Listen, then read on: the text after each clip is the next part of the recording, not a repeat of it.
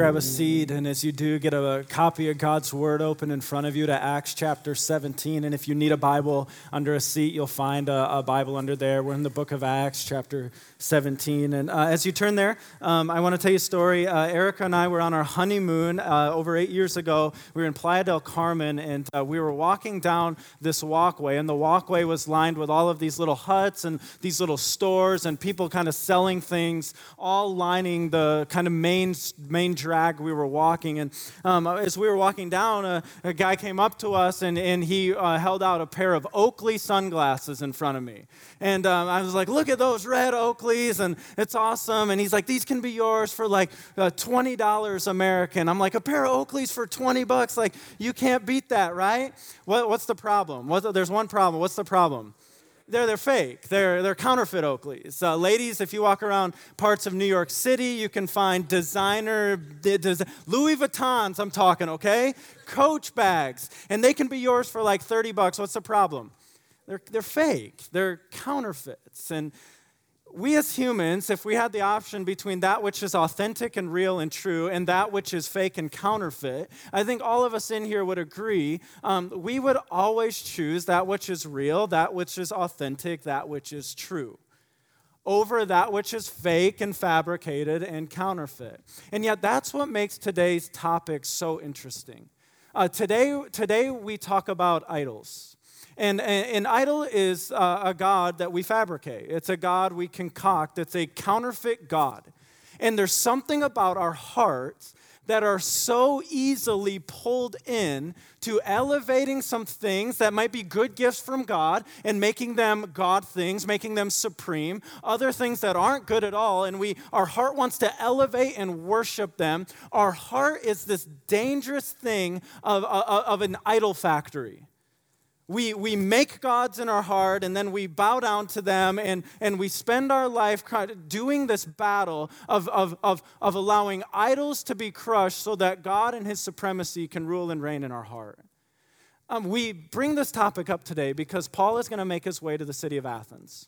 And as we get into this message, we're going to unpack that the city of Athens is an ancient masterpiece.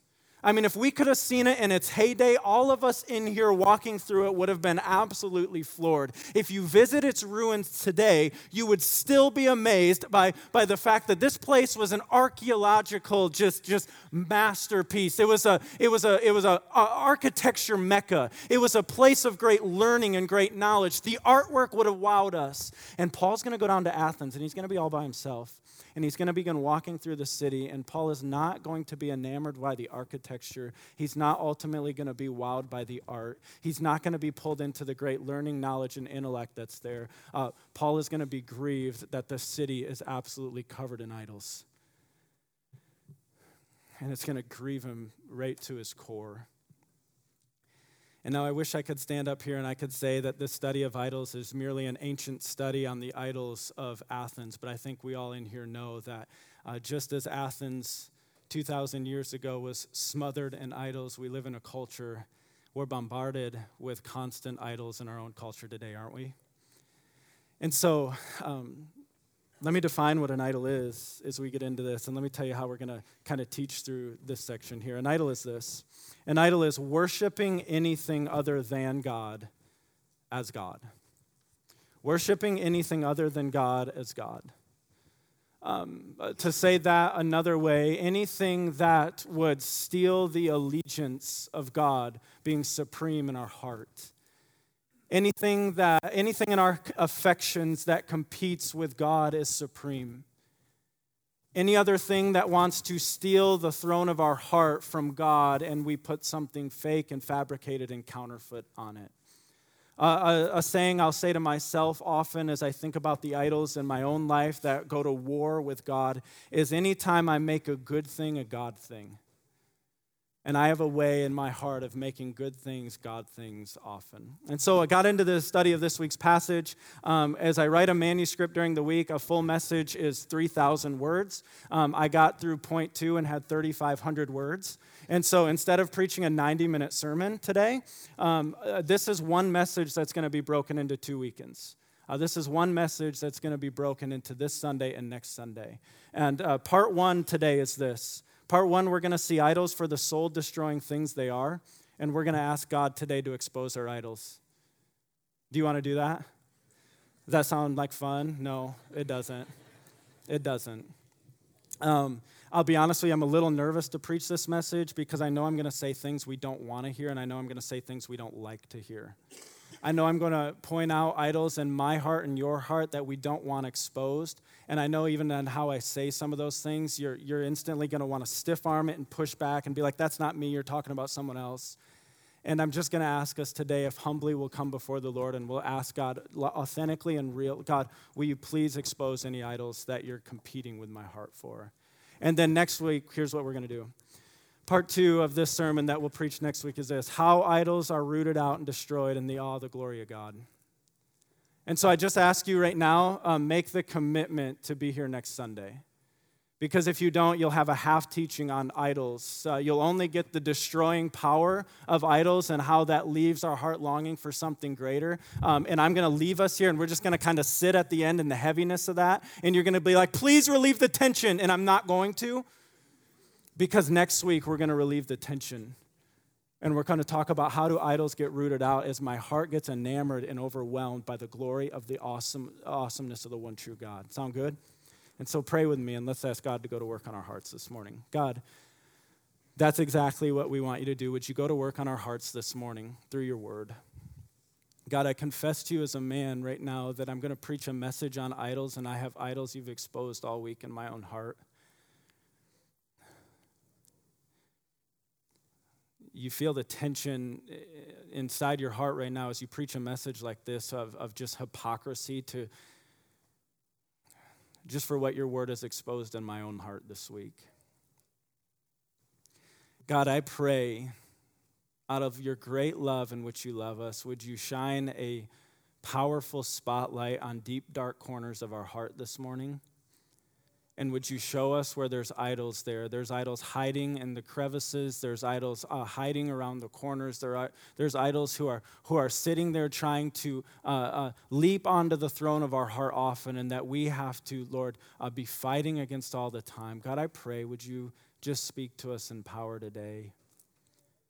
God, I pray your word is clear. God, I pray you get the preacher out of the way.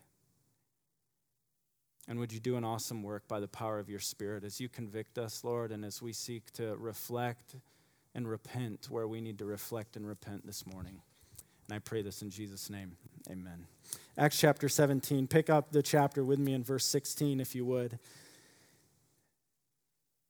Says, Now now while Paul was waiting for them at Athens, and so I just I already want to stop there, and I want to I want us to get our bearings on where where we left things last week. Who is Paul waiting for, and uh, where are they? Remember where Paul has just left. Paul went from Thessalonica down to Berea, and it was in Berea that he was met by a group of people who were genuine truth seekers. They they they they heard what he had to say. They examined the scriptures. Um, many believe in Berea.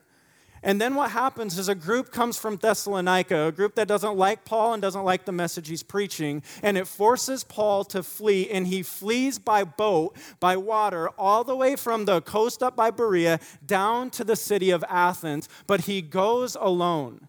His traveling companions, uh, Silas and Timothy, are back in Berea, and it says what Paul does while he's down in the city of Athens all by himself. Now, while Paul was waiting for them at Athens, his spirit was provoked within him as he saw that the city was, what's it say? As he saw that the city was full of idols. And so um, I want us, if we can, to go on a tour of the city of Athens because if there was any city you could have been waiting for your friends in, the city of Athens would have been an amazing place to wait for them. Uh, the city of Athens is dominated by a geographical feature called, that's called the Acropolis, uh, the hill, kind of the high outcropping. And you see on top of the Acropolis here um, the, the, the ruins of what we know as, uh, what's that building called that you see up there? Anyone know? The Parthenon. Uh, the Parthenon sits and just kind of dominates the landscape of the city of Athens. The Parthenon um, um, was devoted to kind of the patron goddess of the city, uh, Athena. and uh, it sits up high there. And you, as you would have walked around the city, you would have always kind of been in the shadow of that thing. And um, I also want you to see um, look at look at the theater in Athens, and look at kind of just um, the the the picture this will give you of what kind of city this really was. I mean, that's that's a pretty impressive feature for us in our day with our advanced kind of architecture abilities. Think about what that would have been like in a city of Athens. And on and on we could go. I could put up picture after picture. But we have to understand something that Athens was an unbelievably impressive place. Uh, it, was, it was called kind of the intellectual capital of the empire. It was an architectural mecca. It was a place that the art of its day was just, I mean, it was the, it was the epitome of high culture. And I was trying this week to understand what was it like for Paul, this, this Jewish guy out of Tarsus, to uh, land by boat and start walking through the city of Athens as just kind of this ho hum Jewish guy out of Tarsus, what would that have been, been, been like to walk through the city all alone? And it kind of jogged my memory from uh, ninth grade. Um, let's call this the time the Graham family went to New York City. Um, let me give you let me give you a shot of the downtown of the little country town I grew up in in West Michigan. This right here, folks, is Alto, Michigan. We do not have one stoplight, not even a blinking stoplight. Um, that right there is the beauty parlor, and that right there is the library. And that's about all you got. And uh, we fly out to New Jersey. Uh, my cousin gets married in northern New Jersey, and the day after the wedding, we say, like, hey, we're this close to New York City let, like let's let's go. Let's check it out. So we hop on a train we come to the city and i just remember walking up out of the subway and just like we got to the top of the stairs and we were just absolutely overwhelmed. The sights the sounds the whole buzz of the atmosphere. And i just remember that kind of our whole family just kind of like froze right there and went we aren't in Alto anymore and you kind of see the New Yorkers just hurriedly rushing around us, like, look at these podunk tourists here. And we're, we're sitting there like, Dad gum, y'all, would you look at that over there? wow. And if you've ever been to New York City, you know that it's like it's like a place like no other. I've been to Chicago, I've been to other cities, but there was something about like walking up out of the subway into New York City that you're just like, whoa, this is what I wonder if it was like for Paul as he just walks through the city and he takes in the sights of uh, kind of the epitome of high culture that Athens was. And you would expect him as he kind of walks through to take on the perspective of a tourist, to take in the architecture, to take in the art, to be enamored by the philosophical, intellectual pockets of conversation that are happening in the marketplace. But it tells us what catches Paul's attention here at the second part of verse 16. And it says, His spirit his spirit, was, what's the word it used? His spirit was what? His spirit was provoked. Like he's walking through Athens. Uh, one ancient historian says it was easier to find a god in Athens than it was to find a man. Uh, there were altars, shrines, statues, temples everywhere you looked. And Paul is walking through this, and he's absolutely grieved over the rampant idol worship that he sees here. I believe he's not only grieved for the people of Athens, I think he's jealous for the glory of God, and he's angry that, that God's glory is being attacked by these fake, fabricated gods that the people are bowing down to with their lives. And he's provoked within him. And uh, uh, it says he's provoked as he saw that the city was full of idols. Now, our English can't really do justice to translate when it says full of idols. It literally, it's this idea that um, Athens was submerged in idols. Athens was smothered in idols.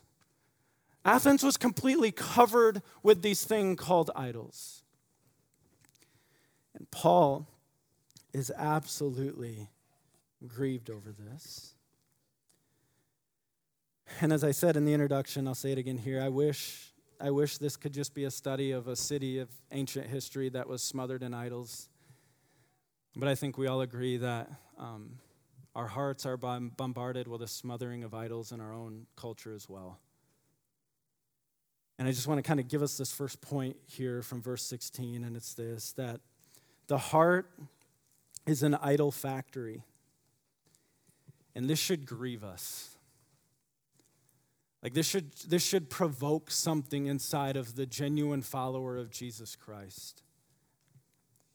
Like when we, when we see our own heart wooed away from God by these fake gods we've concocted, and now we're like, we're giving them supremacy in our life. Like we should grieve over that.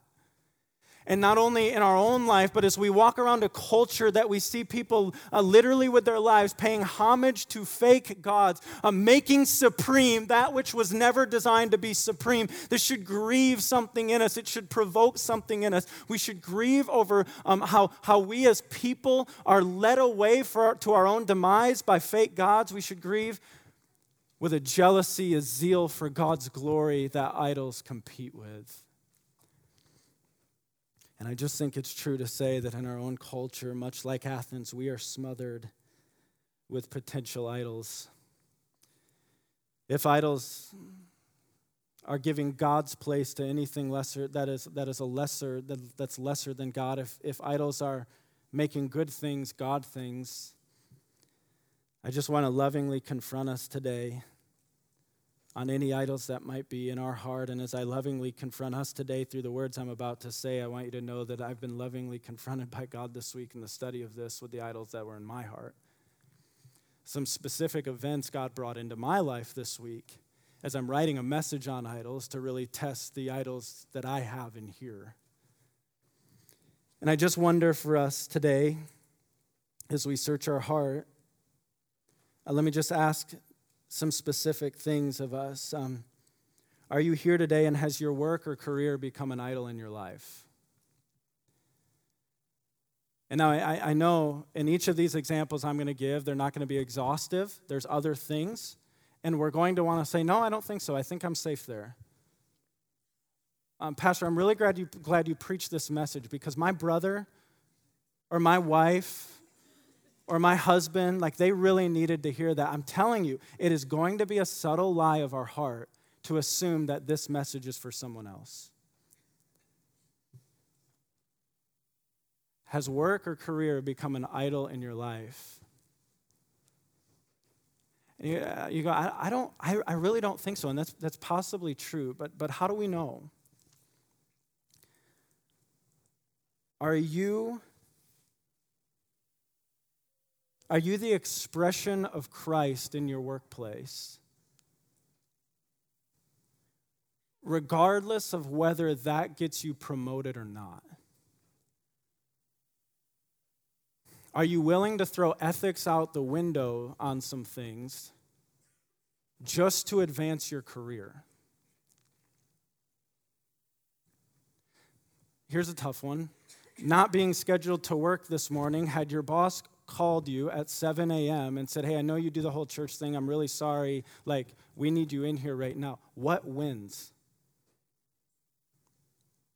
And I know right now you're going, well, hold on, man. I want to be a good employee. And what do you mean? You can't tell your boss no. If I tell my boss no on this, you get kind of put in a track and you're not going to advance. I'm just asking the questions. If you're self employed in here, you spent years or decades with God's help building a company, would your life crumble if your company crumbled? And now I'm realistic. I'm not saying that wouldn't be without tears and that wouldn't be without hardship. And man, would there be some dark nights if that happened? I'm asking, would your life absolutely crumble if your company crumbled? Would you have no idea the identity of who you are because for the last years or decades, your identity has been what you do?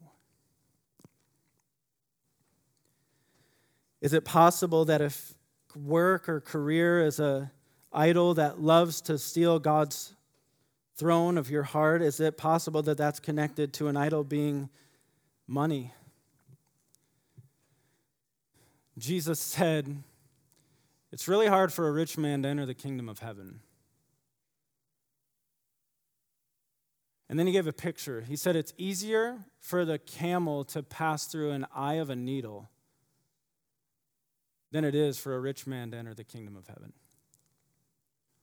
I don't know if you've ever tried that, like a camel and a needle.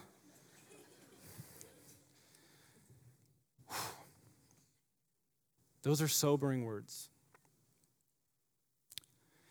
Is money an idol for you? And now there's, there's, there's two branches of this. There's those money is an idol because uh, you love to take money and go buy things with it. Money, there's the branch of money as idol because I'm a spender. And that's always very obvious, right? That's typically like you can see that. There's also money as an idol because money represents security. There's money as an idol for you Uber savers.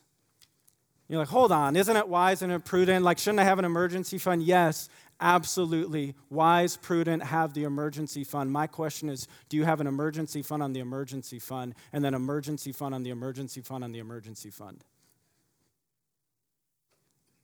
Some wives are looking at husbands right now.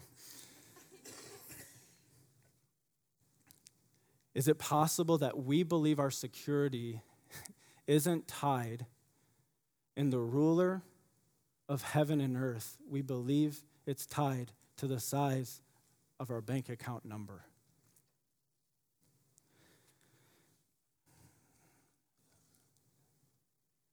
Is money an idol? I'll say one more thing on that because I believe our culture, other cultures have different common idols. I believe money is one in our culture. I believe we should check our hearts today to see if money is an idol, if we are not giving, if we're not giving as an act of worship financially to the Lord. I believe we need to check our hearts if money is an idol, if we're not giving as an act of worship, an offering to the Lord. And now I know some of us are going, no, you don't understand. That's not an idol thing. That's not an idol thing. I wish we could give.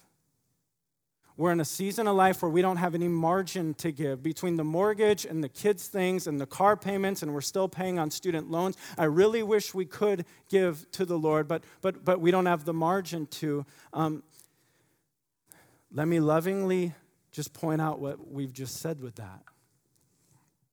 We've said we've exhausted 100% of our income on building our kingdom and have left none for the building of Christ's kingdom.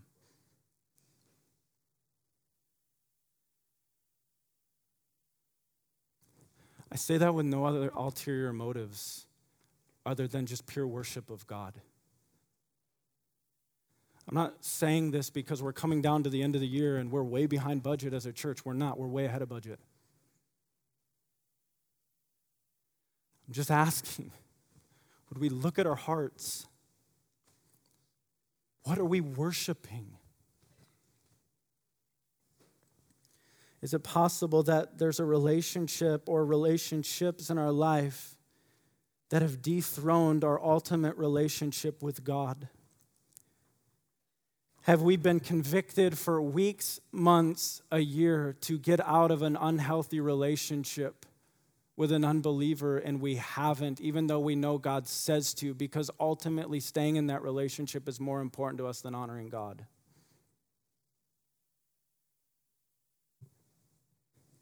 Here's a hard one. You're like, can you just stop now? I know, I know. Have we pulled our kids to such a center of our life that everything about our joy revolves around them? You're like, but we got to love our kids sacrificially. Of course we do. But have they become so center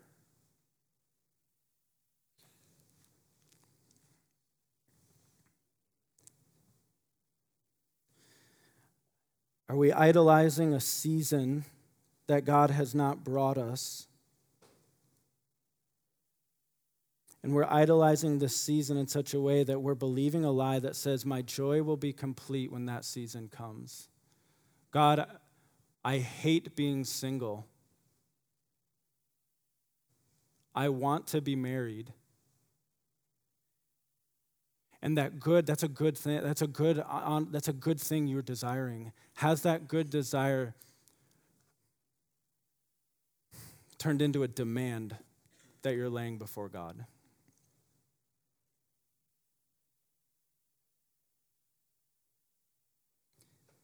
Do we long for prestige, for status? Do we long to be known in such a way that we're, we're willing to do anything we can to elevate ourselves, and in doing that, we de elevate God as supreme in our life?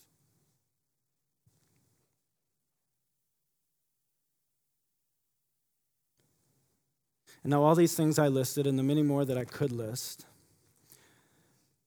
I believe we need to highlight a common theme through every idol that works its way and weasels its way into our heart. And that common theme of nearly every idol that we elevate in our heart is this it's self. Every idol at its heart is really the exaltation and the lifting up of self. J.I. Packer said this We have such small thoughts of God because as modern men, we have such lofty thoughts of ourselves.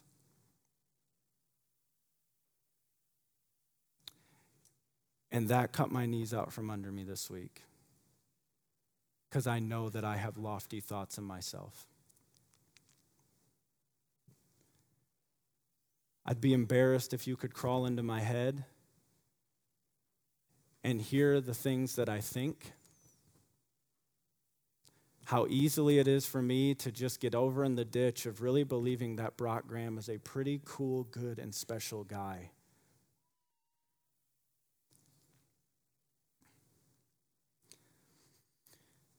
Now, while Paul was waiting for them at Athens, his spirit was provoked within him as he saw that the city was full of idols, smothered in idols. And I wish I could say that we are not a culture smothered in idols, but we are. And we open our heart now and say, God, show us what is there that's competing for you. So, what is, let me transition now. So, what does Paul do about this? He can't walk through the city and see all this idol worship. And if you, you know Paul by now, he ain't just going to sit there. He's got to do something about this. Look, verse 17. So he reasoned in the synagogues with the Jews and the devout persons. Now, we would totally expect that, right? This is Paul's MO every city he goes to. So he's walking through Athens, he's seeing all this, this, this idol worship, and he's like, Where's the synagogue? Where's the synagogue? I gotta go tell people about Jesus. I gotta go tell people about the better one to worship. And he finds the synagogue and he starts reasoning with them the same thing he's been doing in every city. Scripture's open. Let me preach Jesus to you. Lay Jesus over the scripture. There's the Messiah you're longing for. And he just, he straight preaches them. But now he does something different in Athens. That verse goes on. He reasoned, uh, so he reasoned in the synagogue with the Jews and the devout persons, and in the where? And in the marketplace every day with those who happen to be there. It would be like this. Paul finds the religious gathering. Paul finds a gathering like this, and he walks in and begins to reason with the people about Jesus, but he's not content in Athens to only reason in the religious gathering. He goes down to a place called the Agora, the marketplace, the kind of center, the commercial hub of Athens. It would be like us leaving here, going down to Greenwood Park Mall, and uh, whoever's there reasoning with them about Jesus. And there he is in the marketplace, ruins of the marketplace here in Athens behind me. And it's like, you just get this sense when it says whoever's there. He's just like, hey, you're here. You have a pulse. Can I reason with you about Jesus? Look at this type of conversation in the Agora and Athens would attract a specific type of person. Look, look at verse 18. It says some of the Epicurean and Stoic philosophers, these are just philosophers from two rival schools of philosophy in Athens. Some of the Epicurean and Stoic philosophers also conversed with him. And, said, and some said, What does this babbler wish to say?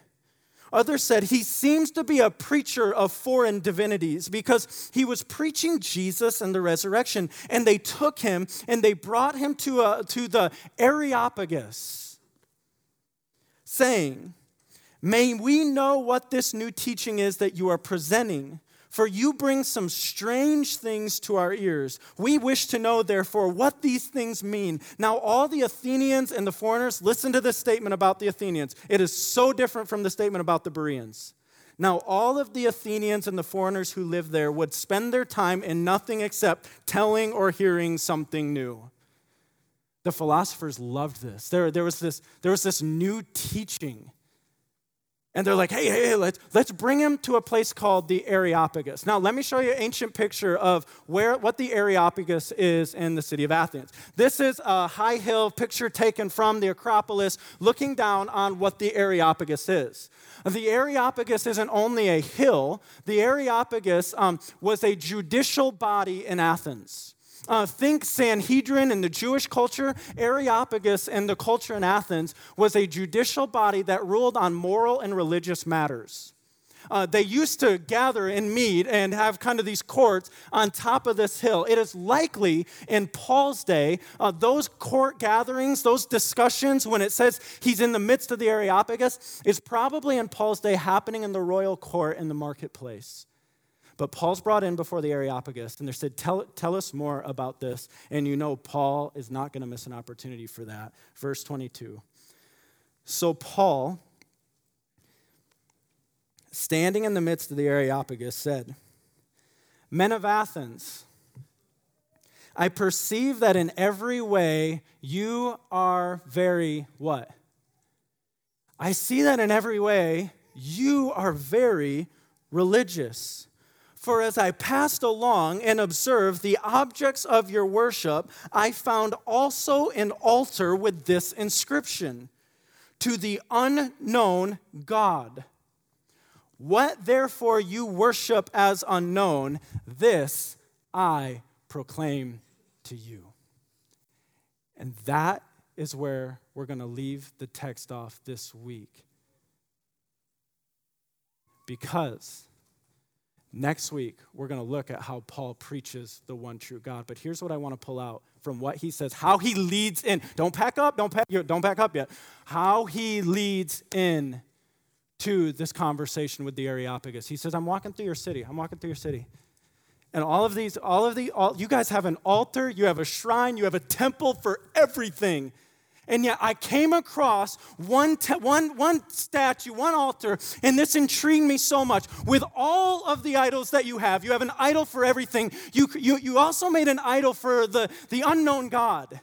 You're like, maybe there's something beyond all of this out there. And if there is, let's set up an altar for that God and let's make sure we're worshiping some unknown God as well. Here's what that tells us. Here's what that reminds our heart that the worship of idols reveals a deeper longing to worship the one true God.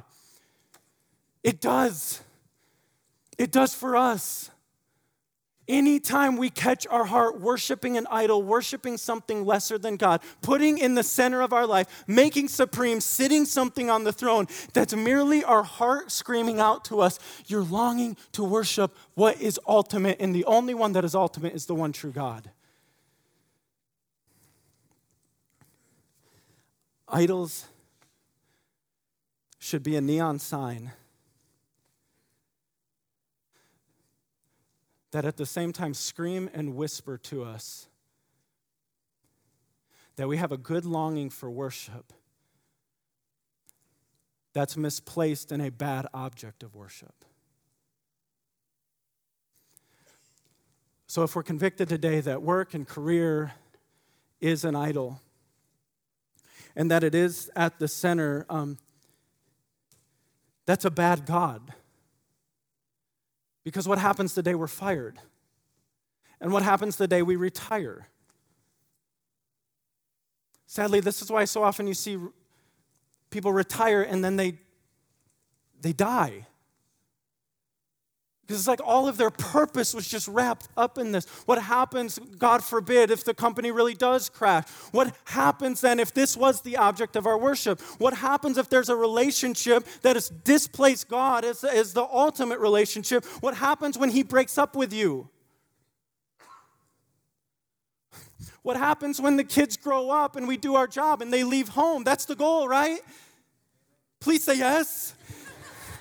Xbox in the basement at 40 is not cool. But you see, parents, they've done their job, and I know I have no idea what it's like. I know. I long to know what it's like at this stage of our life, but I know. I know. But then you see this grieving set in, and you're like, no, no, no, you did it. This was the goal. Look, they love Jesus and they're adults and they have families. And this was the goal. This is why, if a longing for a season when I'm married, when God finally gives kids, win, win, win, win, win, what if that season never comes? Do we really want to live the rest of our life completely bitter that God never brought some season that we demanded that He bring in our life?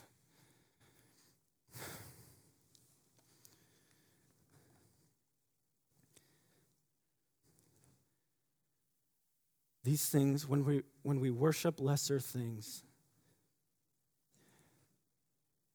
it's the reminder to our heart that we were created to worship. And we were created to worship only that which is ultimate and supreme and worthy of worship, and that is the one true living God of the universe. Anything lesser robs God of his glory and steals joy in the good of our life here. And this is where we say to be continued till next week. And I'm so tempted to try to lift the tension of what we're sitting in, but I know I can't. Harvest, if you would stand to your feet.